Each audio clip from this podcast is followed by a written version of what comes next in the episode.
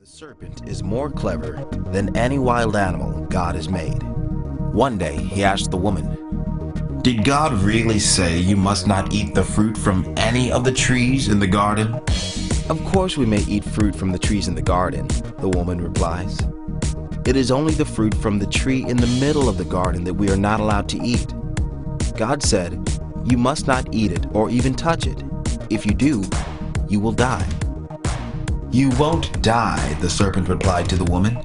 God knows that your eyes will be opened as soon as you eat it, and you will be like God, knowing both good and evil. The woman was convinced, so she took the fruit and ate it, then gave some to her husband, who ate it too. Suddenly, their eyes opened, and they felt shame at their nakedness. As the cool evening breezes blew, the man and his wife heard the sound of God strolling in the garden.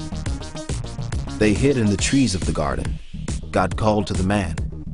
Where are you?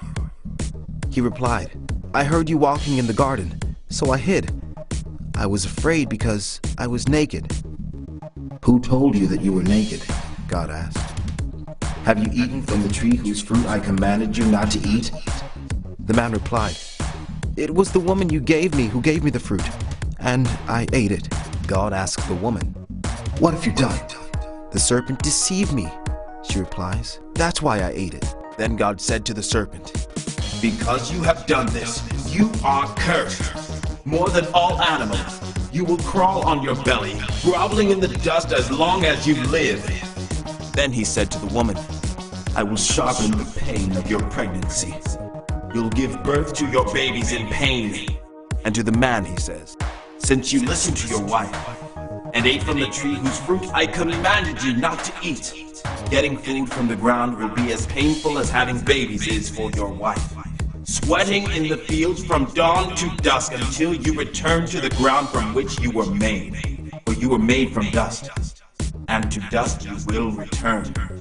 God said, Look, the human beings have become like us, knowing both good and evil. What if they reach out, take fruit from the tree of life and eat it? Then they will live forever. So the Lord God banished them from the Garden of Eden, stationed mighty angels to the east of the garden, and placed a flaming sword to guard the way to the tree of life. Turning your Bibles to page three. We're in chapter three today. In chapter two, verse four, Elohim revealed himself as Yahweh Elohim. You start seeing in place of the word God, you see the double name Lord God. He's Elohim, plural in his characteristics and power, and supreme in his authority. But he's Yahweh Elohim. He's personal. He is the great I am. He's the ever present, eternal one that we have been worshiping this morning. And so from verse 4, from there forward, God has spoken of as Lord God until the serpent gets involved. Look at this. Verse 1 of Genesis 3. Now the serpent was more cunning, one translation says more subtle, more cunning than any beast of the field which the Lord God had made. And he, this is the enemy, Satan the devil, coming in the form of a snake, said to the woman, Has God indeed said, You shall not eat of the tree of the garden? Not as Lord God, not as Yahweh Elohim, but as has Elohim really said, You shall not eat of every tree of the garden? You see the subtle spin there? It's kind of like modern day press newspaper headlines. You read the headline, and it's not what the article says at all. Has God indeed said? Did God really say? Yes. God said, Really? You shall not eat of every tree of the garden? And the woman makes a mistake and debates with him. She says to the serpent, We may eat of the trees of the garden, but of the fruit of the tree which is in the midst of the garden, God has said, You shall not eat it, nor shall you touch it, lest you die. So she misquotes what God says by diminishing what he said and adding to it. The original command is in chapter 2. Here's what God said, verse 16. The Lord God, Jehovah Elohim, commanded the man, saying, Of every tree of the garden you may freely eat. Freely, not holding out on you guys.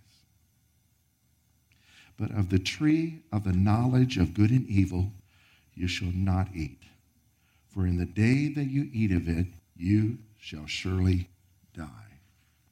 Now, what's the purpose of that tree? It's an opportunity for man to learn submission, submission to authority. He's living in paradise, everything's going his way, right? Who can misbehave in that scenario except you don't learn humility, humble submission? Like a child. The child has everything going their way. Will their character develop? They have to learn what no means. God says, here's creation, you can have it all. But this one, uh uh-uh, uh no, you cannot eat of it. So Eve, or the woman, she's not called Eve at this point, adds to the word and says, we can't touch it or we'll die. Now that's what you call a fence law. It's like your child gets in trouble for playing in traffic, so you forbid him to leave your yard. If he still plays in traffic, then you forbid him to leave the house. You just make the fence tighter, the boundary tighter and tighter. So, on face value, it appears to be wisdom, right? But when it comes to the Word of God, when we add to it, that is the birth of legalism. This is a sin, that's a sin. I grew up in a denomination where everything was a sin except eating. They had no fence laws there. Maybe that's my problem.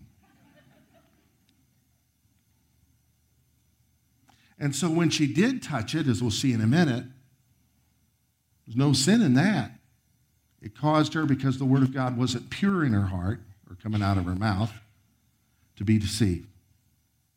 We may eat of the fruit of the trees of the garden, but of the fruit of the tree which is in the midst of the garden, God has said, here's the quote, you shall not eat it, nor shall you touch it, lest you die. She said, God said that. He didn't say it. Then the serpent said to the woman, You will not surely die just outright denial. For God knows that in the day you eat of it, your eyes will be open and you'll be like God, knowing good and evil. So you're not going to die. God's lying to you. He's holding out on you.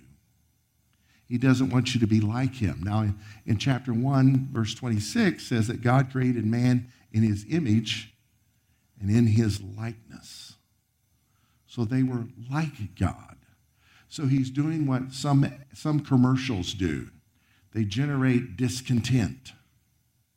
You know, you deserve a break today. Really? Do you really deserve it? Yes, you've been hardworking. Come and we'll sell you all the hamburgers you, we can. You know, generating hunger where there isn't or discontent where there isn't so that, you know, you don't want to be uncool and drive a minivan around. That's your parents' car. You got to have a sports car. You got to have this, you got to have that. You don't want those tennis shoes. Red ball jets, who ever heard of those? Converse, what? You need this. Generating discontent with what you have so that you have what they're selling you. 100% down, easy monthly payments. For God knows in the day you eat of it, your eyes will be open, you'll be like God, knowing good and evil. Now, it seems to be good to know good from evil, right? But in God's case, He was their source of knowledge. And this was choosing to go to another source.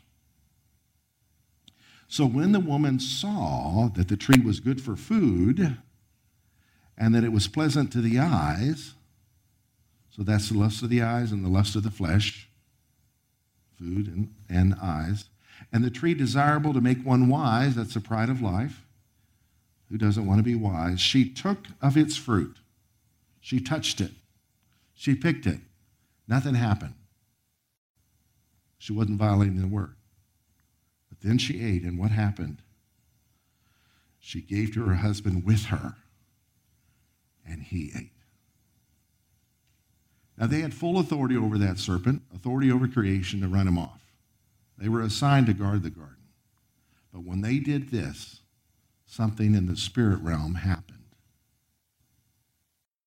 They became vulnerable to evil. He's with her. He, he's, no doubt, it looks like he's, you know, a witness to this conversation. Then the eyes of them both were opened, and they knew they were naked. They were innocent up to this point. And they sewed fig leaves together and made themselves coverings. Why fig leaves? Well, I know for a fact they're a whole lot, whole lot better than holly leaves or spruce branches. Fig leaves are big. Less work, right? More material to work with. They made themselves coverings. So there's the invention of sewing right there. And when they heard the sound of the Lord God walking in the garden in the cool of the day, and Adam and his wife hid themselves from the presence of the Lord God, they hid themselves from Yahweh Elohim among the trees of the garden. Then the Lord God called to Adam and said to him, Where are you? Not that God doesn't know where he is, it's a rhetorical question. you know. See if he confesses his sin. He said, I heard your voice in the garden, and I was afraid because I was naked, and I hid myself. So there's fear, there's hiding, and there's nakedness. He said, Who told you you were naked? Have you eaten of the tree of which I commanded you that you should not eat? The man said, Yes, you got me. No, he said, The woman whom you gave me this is the first episode of the blame game, being played in households ever since. The woman who you gave to be with me, she gave me of the tree, and I ate. It's not my fault.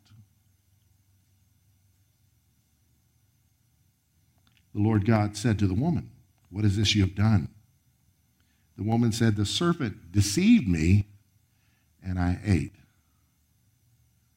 Now, her excuse was passing the blame, but it had more truth in it than his. She was deceived. He was just rebellious. The New Testament says so. Verse 14 So the Lord God said to the serpent, Because you have done this, you are cursed more than all cattle and more than every beast of the field. On your belly you shall go, and you shall eat dust all the days of your life. So is this you know, the losing of legs for serpents? Were they like salamanders before? I don't know. We have salamanders to this day. Beware of those cults out there that are getting messages from salamanders. They're out there. Ask me after church service. And their missionaries knock on your door and you ask them about it and they tell you, yep. It could be that the serpent was a winged creature, you know? We don't know. He just, his mode of uh, getting around was changed. I will put enmity, verse 15, I will put enmity or division between you and the woman and between your seed and her seed. He shall bruise your head, and you shall bruise his heel. To the woman he said, I will greatly multiply your sorrow and your conception. In pain you shall bring forth children. Your desire will be for your husband and he shall rule over you. What woman in the house would say, it's hard to be a woman? Is it hard? Um, it's part of the curse of sin. Hard. We'll get to the men. It's hard to be a man, too. Nine months of having a, uh, carrying a baby and, and the pain of bringing forth a child into the world, and then the pain of being a mama, because kids will hurt you. And mamas hurt deeper than dads. A dad will just write you off. Moms never will. So much so that God, in describing his love through the prophet Isaiah, said, Will a mother forget her nursing child? Maybe, but I will never forget you. I've engraved you in the palms of my hands. Couldn't say that about dads. All right. Verse 17 Then to Adam he said, Because you have heeded the voice of your wife and have eaten from the tree of which I commanded you, saying, You shall not eat of it, cursed is the ground for your sake. This is the Adama from which Adam came. It's now not going to be as easy to deal with. Gardening got a whole lot harder. In toil you shall eat of it all the days of your life. Both thorns and thistles it shall bring forth to you, and you shall eat the herb of the field. In the sweat of your face you shall eat bread till you return to the ground. For out of it you were taken. For dust you are, and to dust you shall return. And so, what's Adam's response? He had named the animals, he hadn't named his wife. So he gave her a name. He called his wife's name Eve because she was the mother of all living. I got to label somebody through this thing. Not good. Chapter 5, verse 2 says, In the day God made man, he made a male and female and named them Adam. So this was the original Adam's family. All right. Pastor, that joke's getting old. It is. I'll try to stop it. All right. Also, to Adam and his wife, the Lord God made tunics of skin and clothe them. So, this is the first sacrifice to cover sin. Blood was shed to make coverings for them.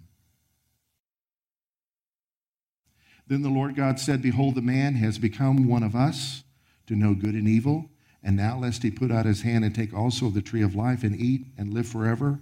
Therefore, the Lord God took him out of the Garden of Eden to till the ground from which he was taken. So he drove out the man and his wife and placed angels at the gate of the garden to prevent them from re entering. What would have happened had they eaten of the tree of life? They would have continued living separated from God. The blessing of death is it does put a stop to sin, right? Doesn't undo the damage.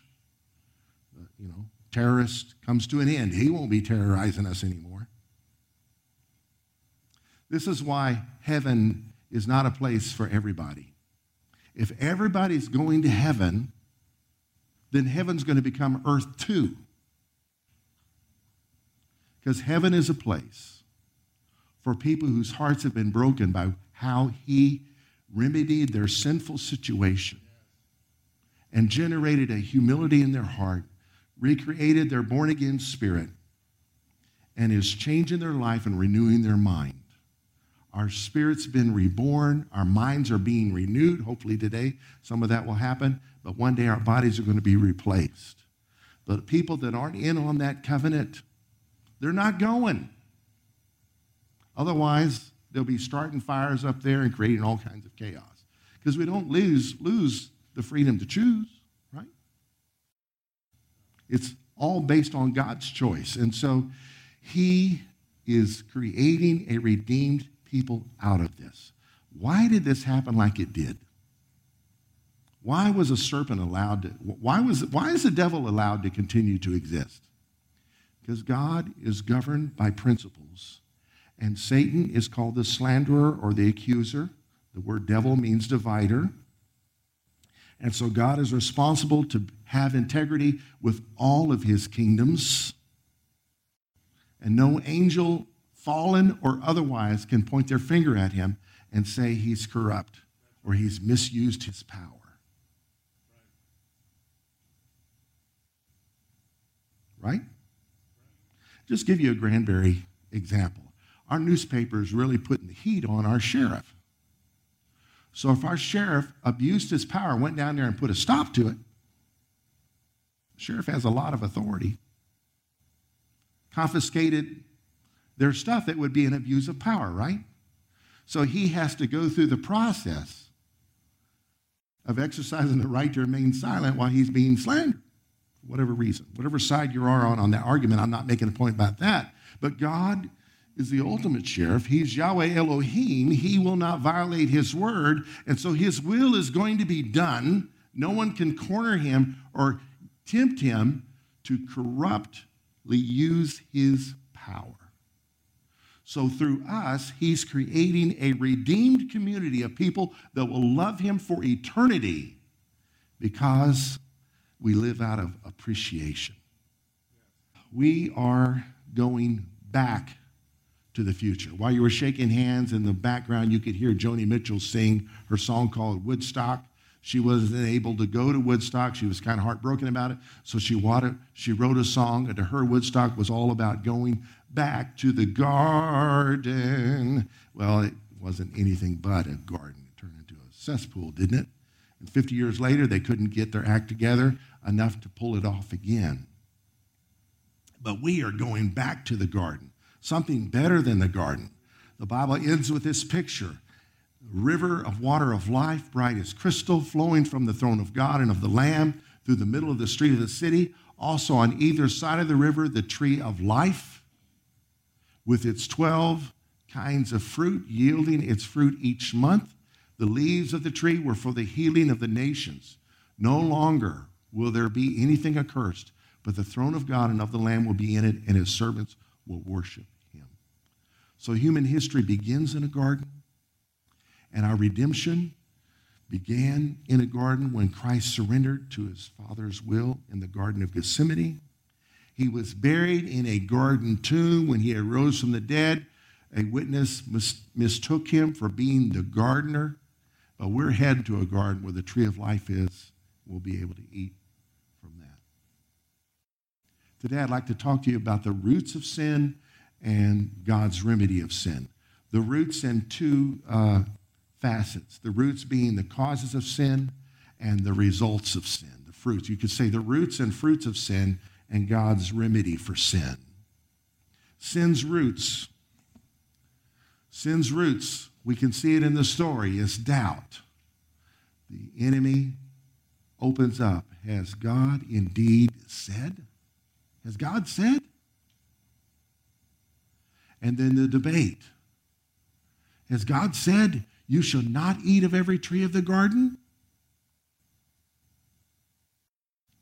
And then denial. You will not surely die. And then delusion. For God knows that in the day you eat of it, your eyes will be opened and you'll be like God, knowing good and evil. So don't be debating the enemy. He's out to put doubt in your heart and outright denial. We see wicked people do this all the time. It's their best weapon. Just deny, deny, deny, deny. It could be in court showing all the evidence proving guilt, and they'll deny, deny, deny, deny. That's the best they've got. This is the enemy's best ploy to generate doubt, to get us into meaningless debate, get us misquoting scripture, and to deny the consequences of our act and then to create a delusion out of that conversation where you'll think you'll be like God. You'll think God's holding out on you. You'll think you've got a reason to dis- have discontent. You'll think grass is greener on the other side of the fence. You'll think you married the wrong person. And then comes a disobedience. Good for food, pleasant to the eyes, desirable to make one wise. We yield to it. This is what sin is like. Do not love the world, 1 John 2, or the things in the world. If anyone loves the world, the love of the Father is not in him.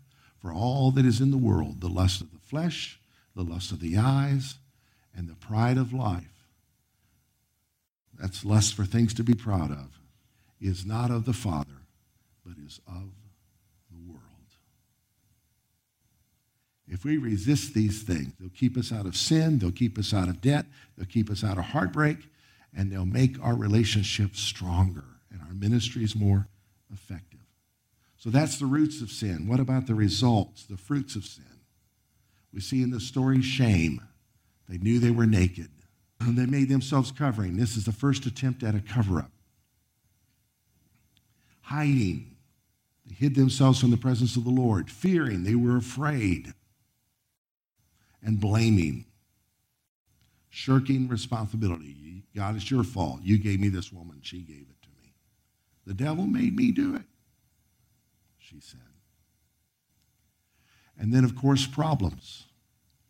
We see all these problems shame, nakedness, hiding, being afraid, sorrow in motherhood, um, cursed ground, thorns, thistles, sweat, death, returning back to the ground, and being separated from God and from the garden, the roots of sin and God's remedy. A nursery rhyme we learned was as a child was Humpty Dumpty sat on a wall. Humpty Dumpty had a great fall. All the king's horses and all the king's men couldn't put Humpty together again. Adam fell. How can this be repaired? Who can fix this situation that was brought about by rebelling against God's will?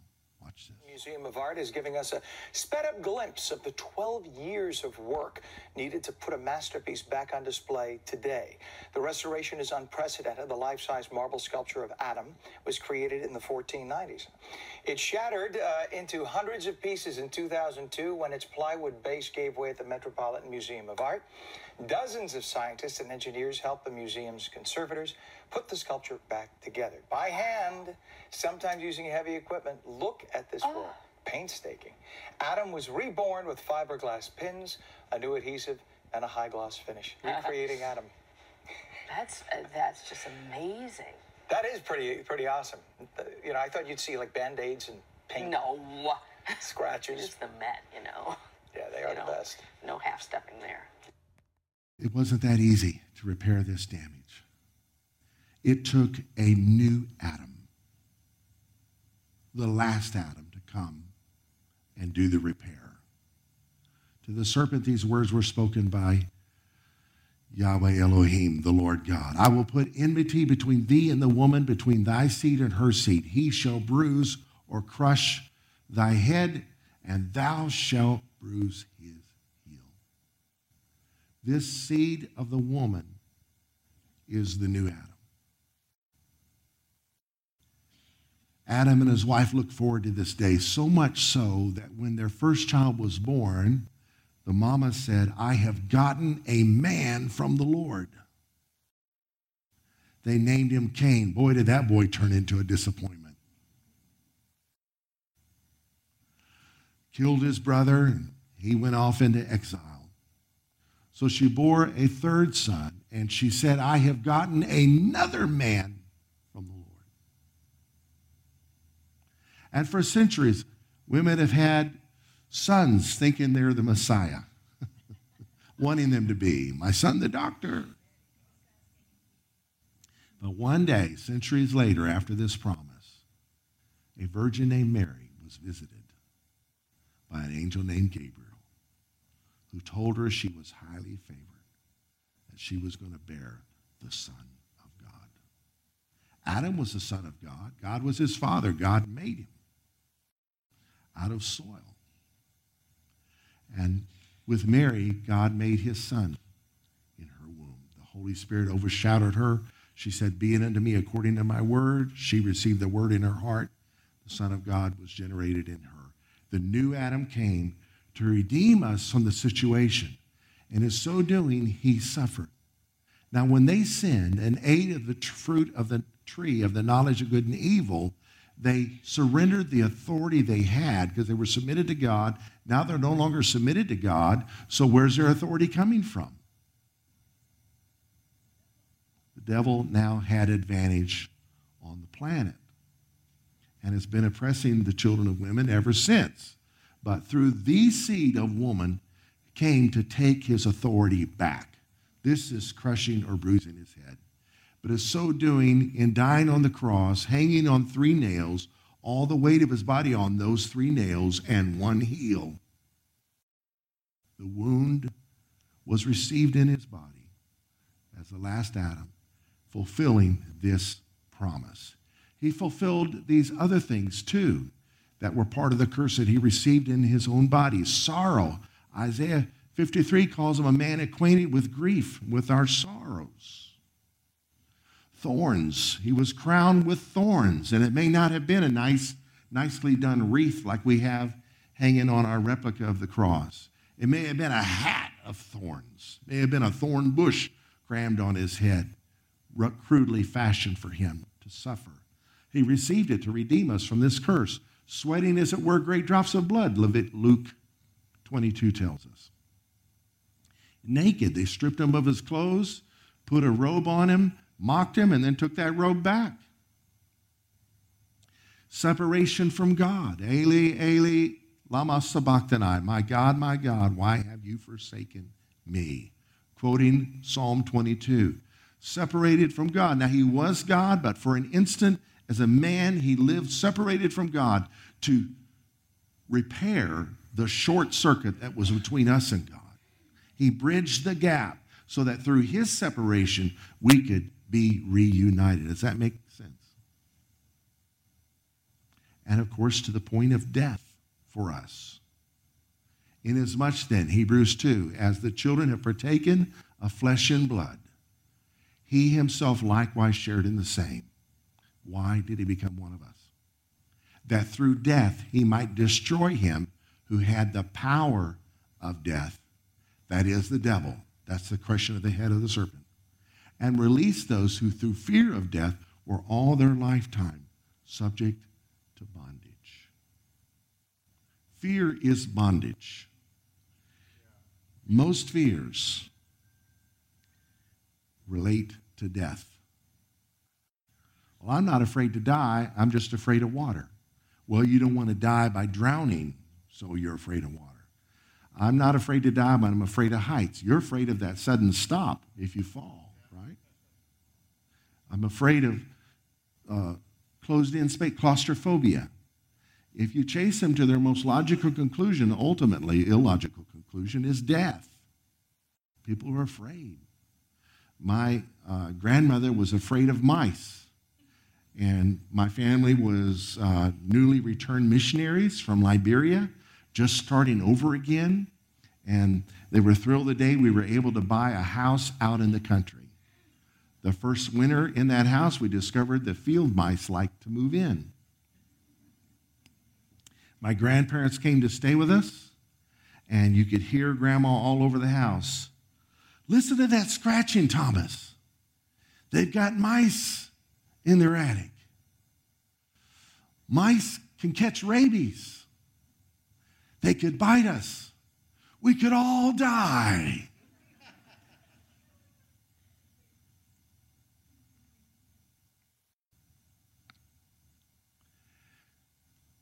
Maybe the results of your sin, the great pains that you have experienced in life due to your behavior or the results of other people's sin, causing you untold grief. Jesus paid it all to redeem us out of every situation, to give us hope and a future, and peace in the midst of this conflict riddled world. Are you as free as the last Adam came to make us? Let's pray. Father, I pray in the name of Jesus that every person in the room would search their heart to see where we're living under the curse of sin when we don't have to, to see where we're just accepting certain, circumstances to lord over us with fear or worry or anxiety or vengefulness or judgmentalism, whatever it is, Lord.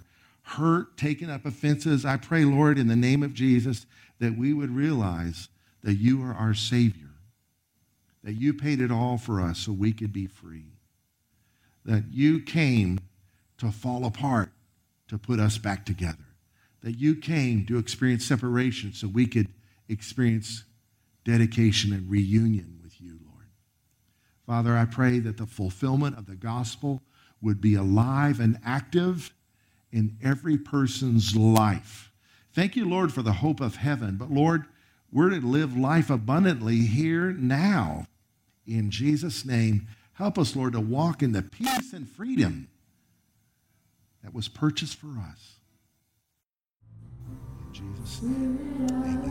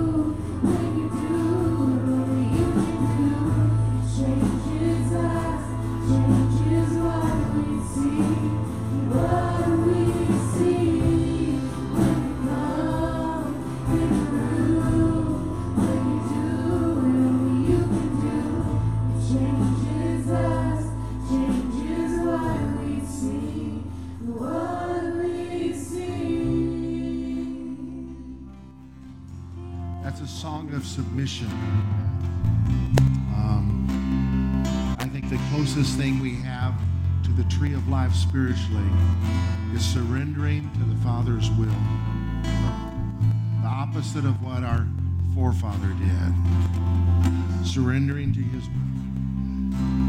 And his will is that we exercise the authority he's given us by serving humanity.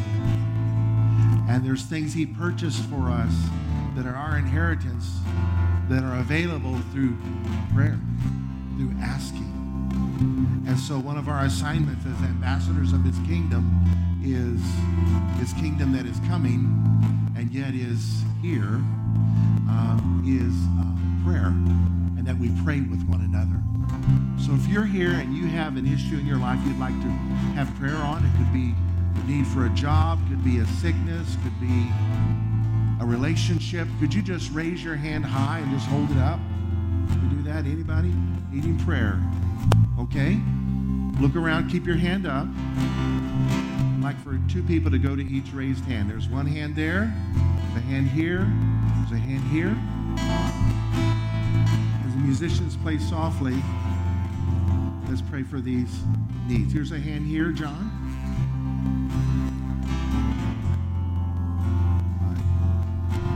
Anyone else?